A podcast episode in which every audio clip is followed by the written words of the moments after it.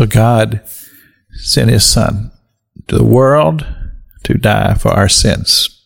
And uh, John, in his gospel, it begins in chapter one, he says the Jesus was the Word. And the Word, he says, was God.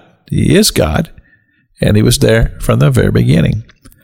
But then in chapter 1, verse 5, it says, And the light shined in darkness. And of course, he refers to Jesus as being both the Word and the light. And it says, The light shineth in darkness, and the darkness comprehended it not.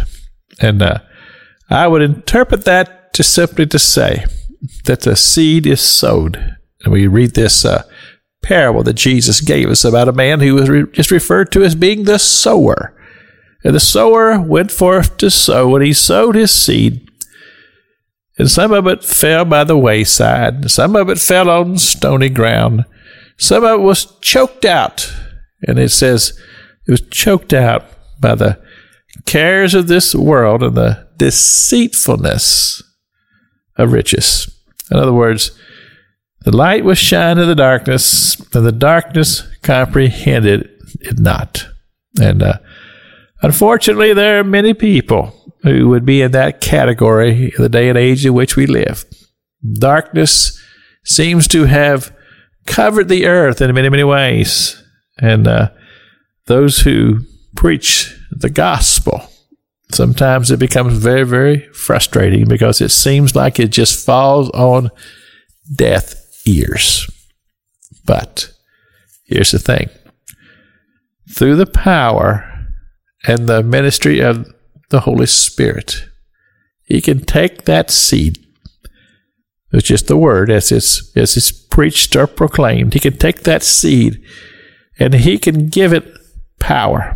And that power can penetrate the darkness in such a way that will cause a heart to be stirred, a heart to be changed, and a heart to come to a place to where it begins seeking. It becomes a seeker. It becomes a person who finds himself in the reality that there is a place of darkness in their soul. And they are finding themselves in a situation to where they realize that something is just not right here. Something is just not measuring up.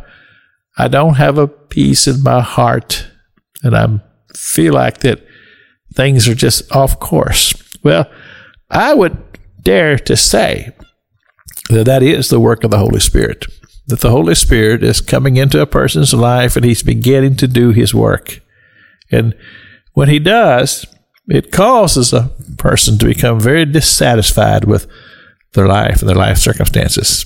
And uh, a lot of times people will try earthly things to try to fulfill that uh, void that they have in their spirit, when really what they need is to have the presence of the Holy Spirit to come into their heart and to bring a change and cause them to go from a place where they comprehended it not to where comprehension begins. And that begins the illumination of light that comes into your heart and soul, and you open your heart for the ministry of the Holy Spirit to do that wondrous work. This is Pastor Jack King with the gospel on the radio broadcast.